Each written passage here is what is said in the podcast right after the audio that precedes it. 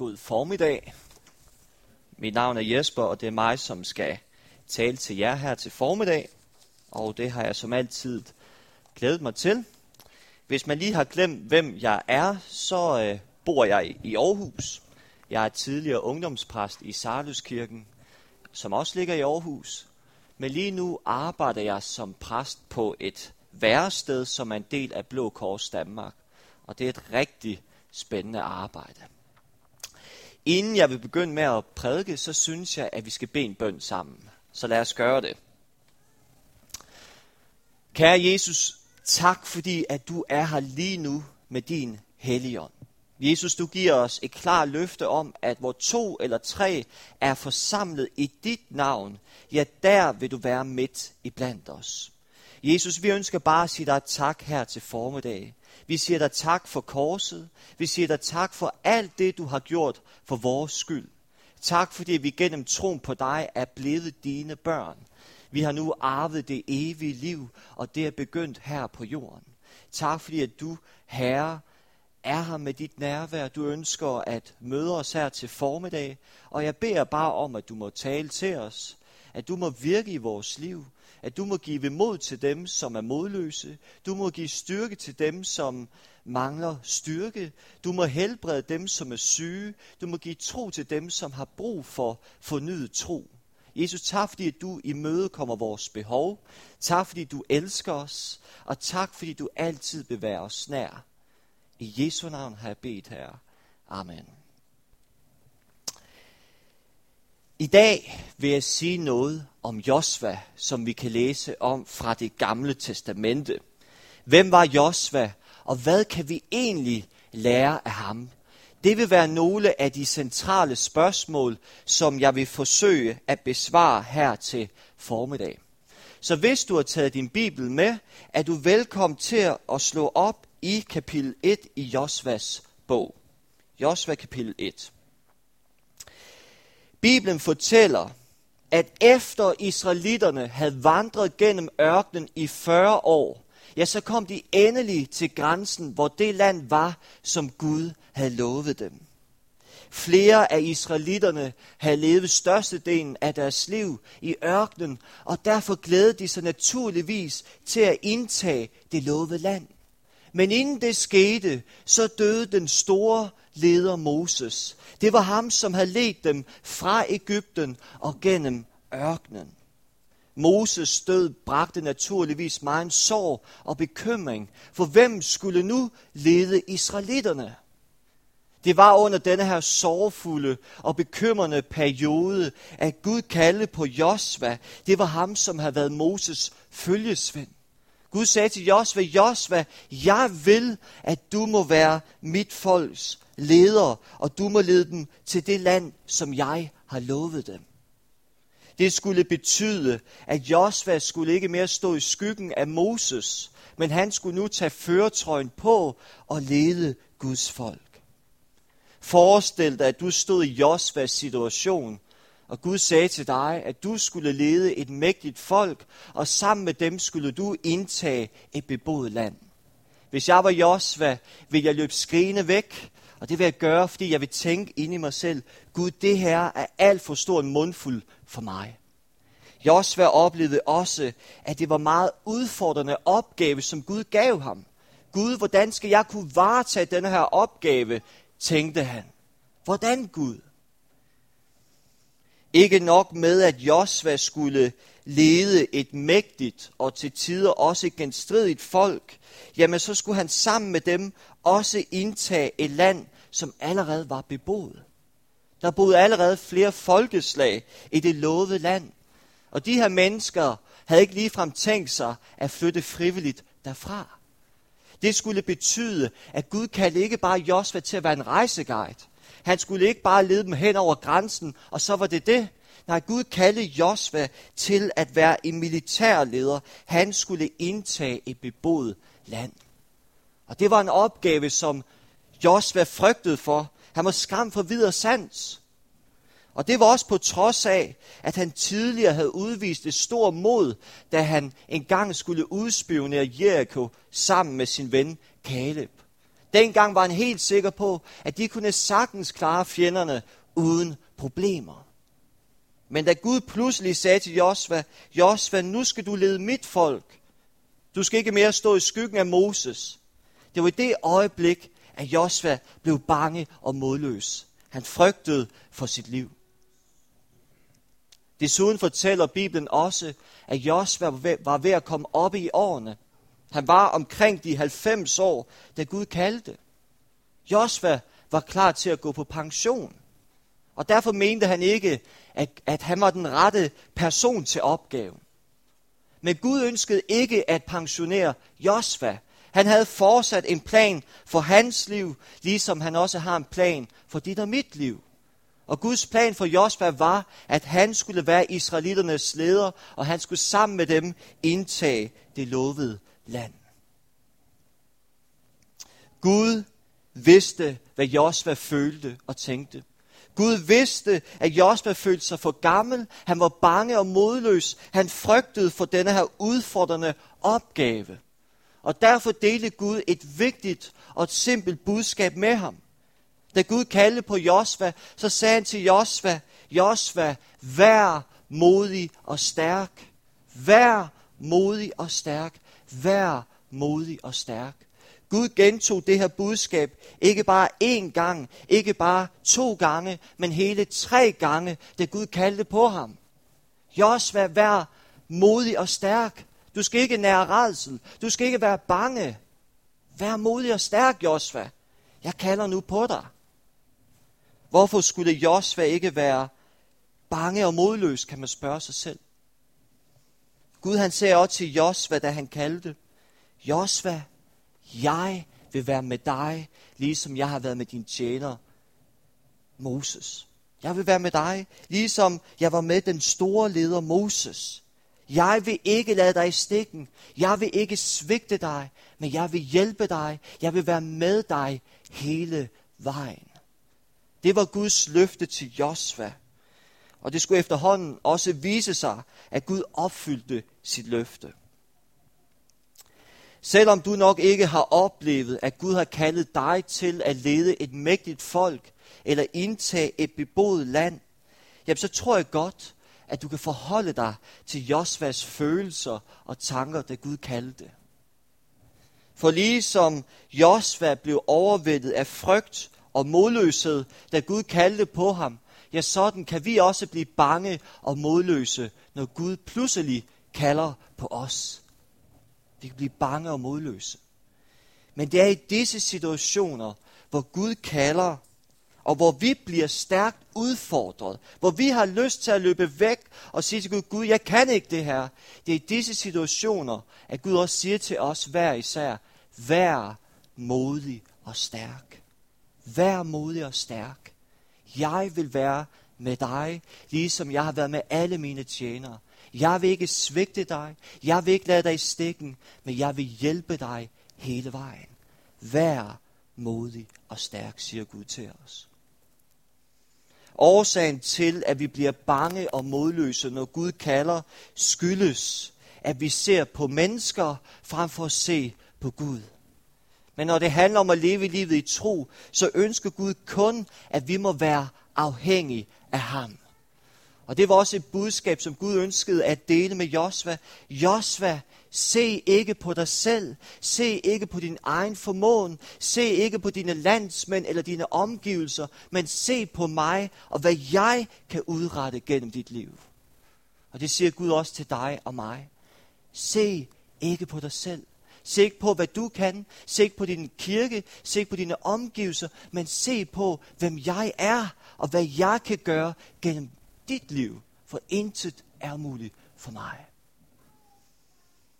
Gud ønsker, at vi må være ligesom disciplen Peter, da han en dag stod i båden sammen med de andre disciple, og Jesus gik på vandet. Jesus sagde til Peter, Peter, kom ud til mig. Bibelen fortæller, at da Peter havde et fast blik på Jesus, så gik han ud af båden. Og han kunne pludselig gå på vandet. Han kunne gøre noget, som var umuligt for ham selv som menneske, men kun muligt for Gud. Men lige så snart Peter begyndte at fokusere på omgivelserne i form af det dybe vand og på sin egen formåen, så skete det, at han sank ned i vandet, og han var ved at drukne, men Jesus reddede ham. Det vil også ske i vores liv, når vi ser på Jesus, når vi har vores fokus på ham. Du vil kun kunne udleve Guds kald for dit liv, hvis du ser på ham. Hvis du fokuserer på, hvad han kan gøre gennem dit liv, og du stoler på ham, så vil Gud kunne bruge dig på fantastisk vis. Gud kan ikke bruge dig, eller Gud kan ikke gøre det gennem dig, som han ønsker for dit liv, hvis du ser på dig selv og din egen formål. Når Gud kalder på dig, så afhænger det nemlig ikke af, hvem du er, hvor gammel du er, hvor meget erfaring du har, hvilken uddannelse du har, osv. osv. Men det afhænger af, hvem Gud er, og hvad han kan gøre gennem dit liv. Så Gud kalder på dig. Han kalder på os hver især. Og selvom du kan blive bange og modløs, så siger han til dig, vær modig og stærk. Jeg vil være med dig. Jeg vil bære dig. Jeg vil hjælpe dig hele vejen. Vær modig og stærk. I løbet af mit liv har jeg også stået i nogle situationer, hvor jeg har følt mig svag og modløs, og hvor jeg har oplevet, at Gud har kaldt på mig. Jeg kan særligt huske den her følelse, da jeg for et halvanden år tilbage oplevede, at Gud sagde til mig, Jesper, du skal snart stoppe som ungdomspræst i Sarløskirken. Det var absolut ikke en, en nem beslutning, men jeg vidste, hvad Gud havde talt til mig om. Jeg vidste ikke, hvad jeg skulle gøre fremadrettet, hvad jeg skulle gøre i den nærmeste fremtid, men jeg vidste, at jeg snart skulle stoppe som ungdomspræst, og det var Gud, der talte. Og desuden var det også sådan, at mit arbejde inden for Blå Kors, det var kun et vikararbejde, det var ved at ophøre. Så jeg havde på ingen måde et alternativ. Jeg vidste ikke, vidste ikke hvad jeg skulle gøre min, min fremtid. Men øh, der var så en aften, hvor jeg sad foran menighedsrådet. Og det kan godt være, at jeg på ydersiden så kølig ud. Jeg så ud til, at jeg havde styr på det. Men indeni så var jeg utrolig usikker. Og det blev ikke ligefrem bedre, da menigheds, menighedsrådet spurgte mig om, hvad jeg så ville gøre i fremtiden. Jeg kunne ikke give dem et, et ordentligt svar. Jeg vidste det ikke. Men efter mødet, så gik jeg ud, og så vidste jeg bare, at nu var der ingen vej tilbage. Men samtidig vidste jeg også, at Gud sagde til mig, Jesper, vær modig og stærk. Vær modig og stærk. Jeg er med dig. Jeg vil sørge for dig. Dagen efter mødte jeg så op på mit arbejde i Blå Kors. Og her opsøgte min leder mig. Han spurgte mig, om jeg var interesseret i at fortsætte mit arbejde i Blå Kors. Jeg fortalte ham, at jeg aften forinden lige havde fortalt menighedsrådet, at jeg snart ville stoppe som ungdomspræst. Så jeg var meget interesseret i at, få, at kunne få nogle, nogle få timer i Blå Kors. Jeg tror, det gik omkring 4-5 dage, og så kom min leder tilbage til mig. Han havde en ansættelseskontrakt i hånden, og den her kontrakt stod der, ikke bare at jeg kunne fortsætte mit arbejde, men jeg ville også næsten få en fuldtidsstilling. Jeg underskrev kontrakten, jeg åndede lettet op, og så vidste jeg, at Gud sagde til mig, Jesper, hvorfor har du været så bekymret og nervøs? Ved du ikke, at jeg elsker dig? Ved du ikke, at jeg vil sørge for dig? Og dit liv er i mine hænder. Der oplevede jeg Guds indgreb. Og jeg tror på, at ligesom Gud var med mig for et halvandet år tilbage, hvor jeg skulle tage et troskridt, hvor jeg skulle gøre noget, som var på mange måder ubehageligt, ligesom Gud var med mig dengang, sådan vil han også være med dig, når Gud kalder på dig, og du handler på hans ord. Så selvom du kan blive bange og modløs, når Gud kalder, så siger Gud til dig, vær modig og stærk. Jeg vil være med dig. Jeg vil ikke svigte dig, men jeg vil bære dig hele vejen. Og det er den første lektie, som vi kan udlede fra Josvas liv. Udover at Josva skulle finde modet og styrken hos Gud, så gav Gud ham også et andet løfte. Og det var et løfte, som også ville få betydning for, at han måtte lykkes. Vi kan læse om det her løfte i Josvas bog kapitel 1 og vers 8. Josvas bog kapitel 1 og vers 8. Her siger Gud sådan her til Josva. Denne lovbog skal du altid have på dine læber. Du skal grunde på den dag og nat, og omhyggeligt gøre alt, hvad der står i den. Da vil det gå dig godt, da vil du have lykken med dig. Gud sagde med andre ord til Josva, Josva, hvis du bygger dit liv på mit ord, hvis du lader mit ord få magt i dit liv, så vil det gå dig godt. Så vil lykken være over dit liv. Det var Guds løfte til Josva. For mig at se, at det er et yderst relevant budskab til os som menighed i Danmark. Og hvorfor det? Jo, fordi mange af os har en travl og hektisk hverdag, hvor vi har tonsvis af gøremål. Og desuden bliver vi også forstyrret af fjernsyn, sociale medier, internet, mobiltelefon og alle mulige andre ting.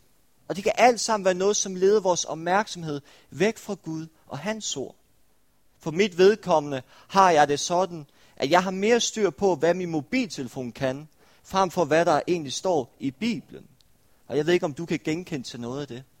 Og hvordan kan det være tilfældet? Se, det har en sammenhæng med, at jeg har min mobiltelefon med mig overalt, hvor jeg er. Jeg bruger den dagligt måske 50 gange.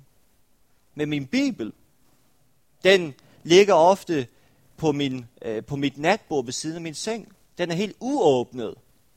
Og det er selvfølgelig ikke noget, jeg er stolt af. Men jeg tror, I kan genkende til noget af det her. Hvis vi virkelig troede på det løfte, som Gud gav Josva, så vil vi have et anderledes forhold til vores Bibel. Og hvorfor det? Jo, fordi Guds ord giver os et løfte om, at når vi har Guds ord med os i livet, når vi grunder over det, når det får indflydelse og magt i vores liv, så vil det gå os godt, så vil lykken være over vores liv. Ikke sandt? Det var Guds løfte til Josva. Men allervigtigst det er, at det også er Guds løfte til dig og mig. Det er Guds løfte til os som menighed. Det vil gå os godt, når vi bygger vores liv på Guds ord. Det var ikke kun, samist, øh, det var ikke kun Josva, som gjorde sig denne her erfaring, men den gjorde samisten sig også. Derfor lægger samisten ud med i salmernes bog med at skrive, det er den første salme i salmernes bog, han skriver samisten sådan her. Lykkelig den, som ikke vandrer efter ugudeliges råd, som ikke går på sønders vej, og ikke sidder blandt spottere, men har sin glæde ved Herrens lov, og grunder på hans ord dag og nat. Han er som et træ, der er plantet ved bækken. Det bærer frugt til rette tid, og dets blade visner ikke. Alt, hvad han gør, lykkes for ham. Endnu en gang bekræfter Bibelen over for os, at det vil gå os godt. Lykken vil være på en særlig måde over vores liv, når vi bygger livet på Guds ord og hans principper, når Guds ord får lov til at få magt og indflydelse i vores liv.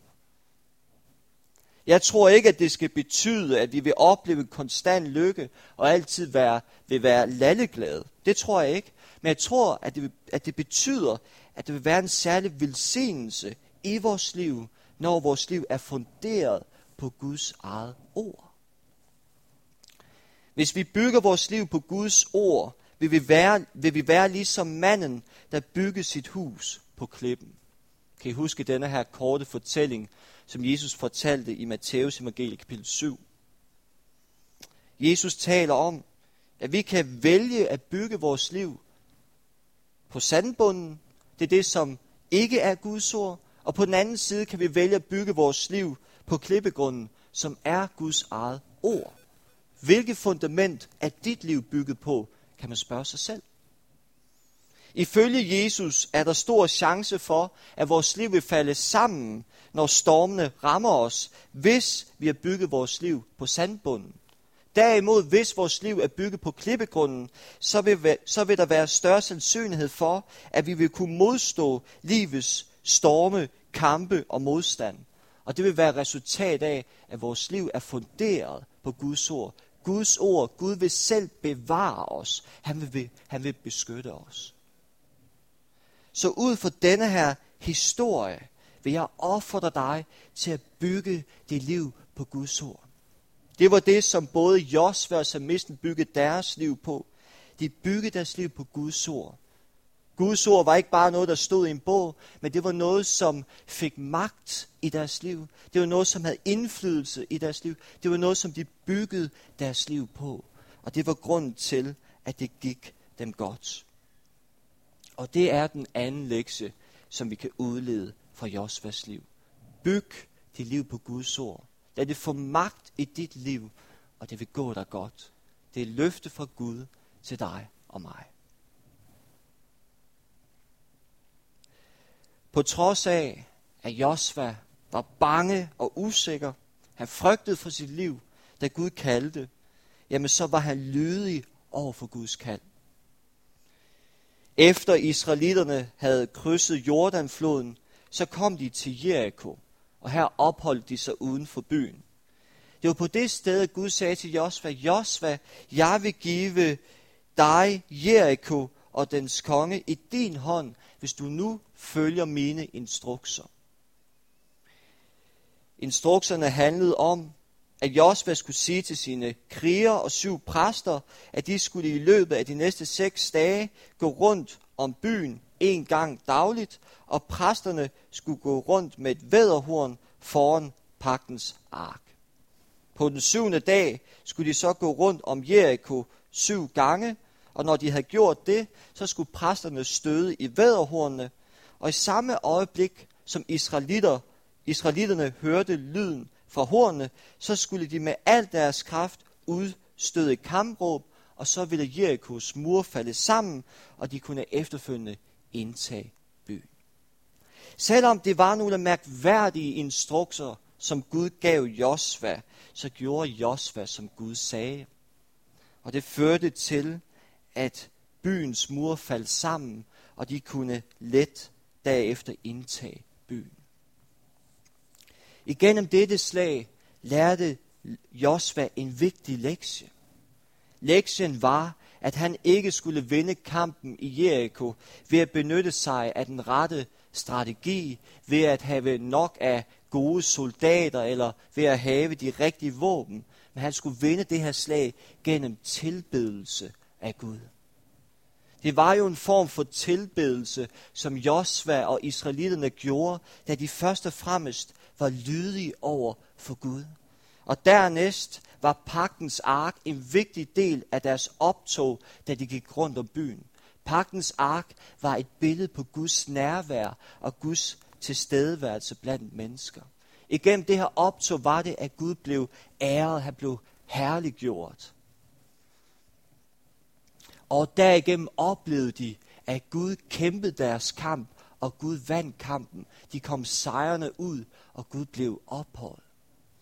Når man læser Josvas bog, vil man finde ud af, at Josva vandt det ene slag efter det andet. Og det skyldes ikke, at Josva nødvendigvis var en dygtig militærleder, men det skyldes, at Gud var med ham, og Gud vandt hans kampe. Det var også denne erfaring, som Josva delte med Israels ledere. Da Josva skulle holde sin afskedstale, vi kan læse om den i Josvas bog kapitel 23, der fortæller der fortælles der, at Josva fortalte sine ledere, at han var ikke grund til, at det var gået dem godt, men det var Gud. Gud havde givet dem nogle løfter, og Gud havde opfyldt alle sine løfter. Derfor anbefalede Josva dem, at de nu holdte sig til Gud. De holdte sig til hans ord.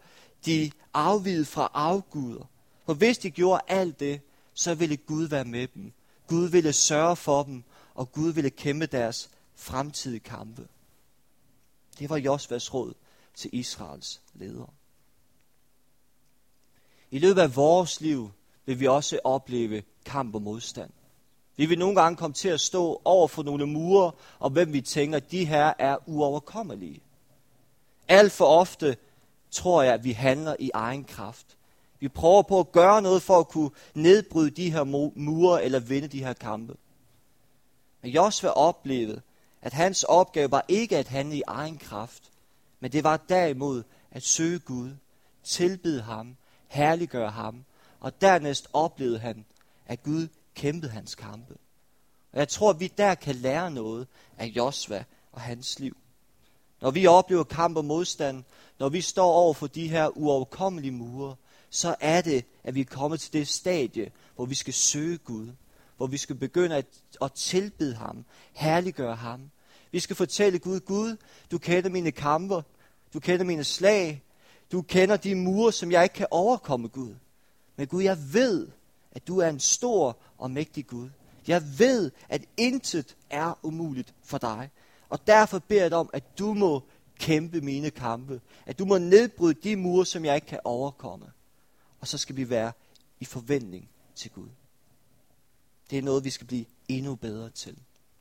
I Zakarias bog kapitel 4 og vers 6, så siger Gud sådan her. Ikke ved magt og ikke ved styrke, men ved min ånd, siger herskers herre. Læg lige mærke til, hvad Gud siger til os. Ikke ved magt, ikke ved styrke, men ved min ånd, siger herskers herre. Gud siger med andre ord til os, at vi ikke skal kæmpe i egen kraft. Vi skal ikke benytte os af menneskets styrke og kraft, men vi skal søge Gud. Vi skal vinde kampe gennem Guds ånd. Jeg tror på, at Gud er den samme i dag og som på Josvas tid. Han ønsker også at blive endnu mere involveret i vores liv. Han ønsker også at være med til at kæmpe vores kampe. Og vi kan frit søge ham og komme til ham.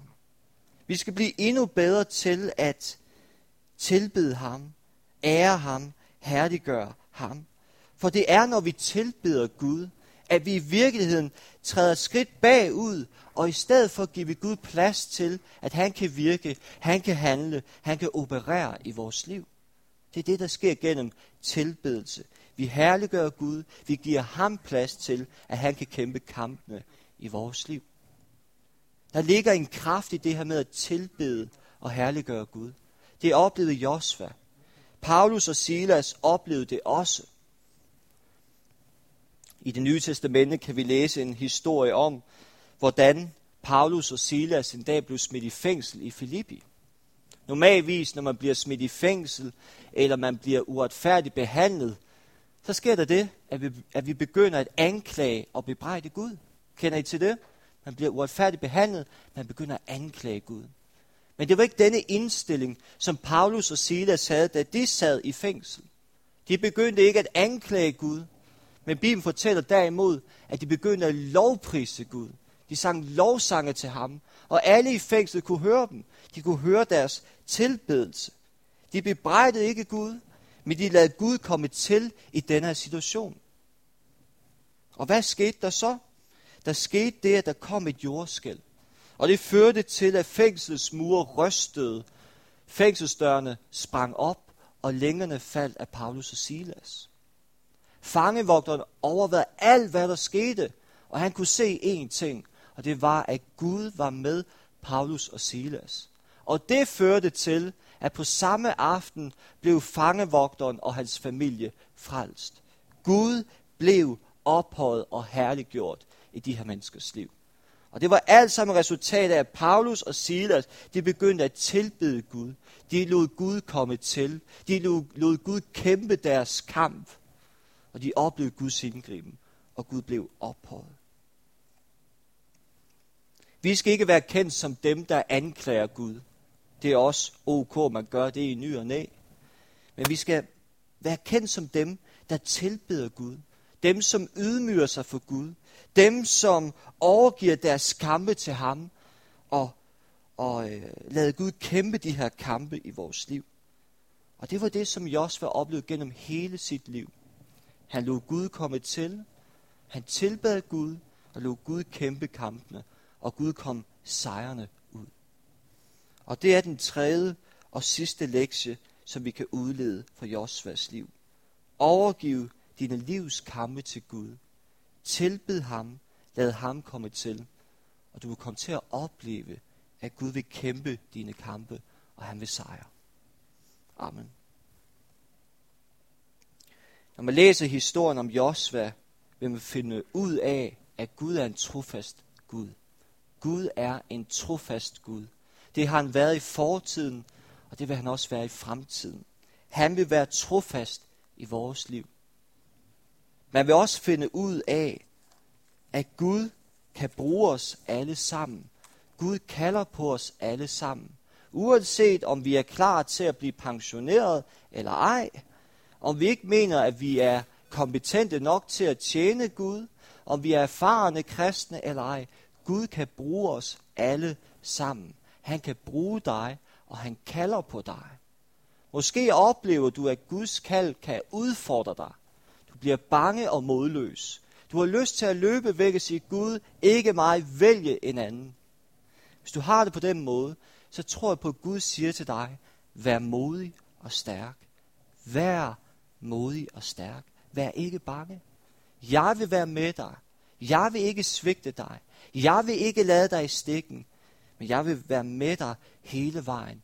Jeg vil hjælpe dig, og jeg vil bære dig. Hold dig til mit ord, og det vil gå dig godt.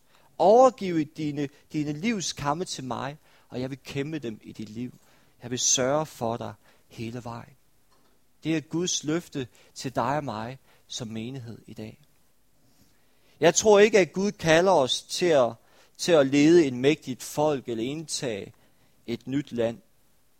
Men jeg ved, at Gud kalder os til at lede mennesker til Jesus og føre dem ind i Guds rige. Det er Guds kald for dig og mig som menighed. Det er Guds ønske for de her mennesker, der bor i jeres by. Og jeg tror også, at det er jeres ønske som menighed. Lad os øh, slutte af med at bede sammen. Himmelske Far, tak fordi, at du er midt i blandt os lige nu. Tak fordi, at du er en Gud, der elsker os. Du er en Gud, som møder os. Du er en Gud, som bare ønsker at være sammen med os. Men Herre, vi ved også, at du elsker så mange andre mennesker. Du elsker mennesker i Haderslev by, og mange de kender slet ikke dig og din kærlighed.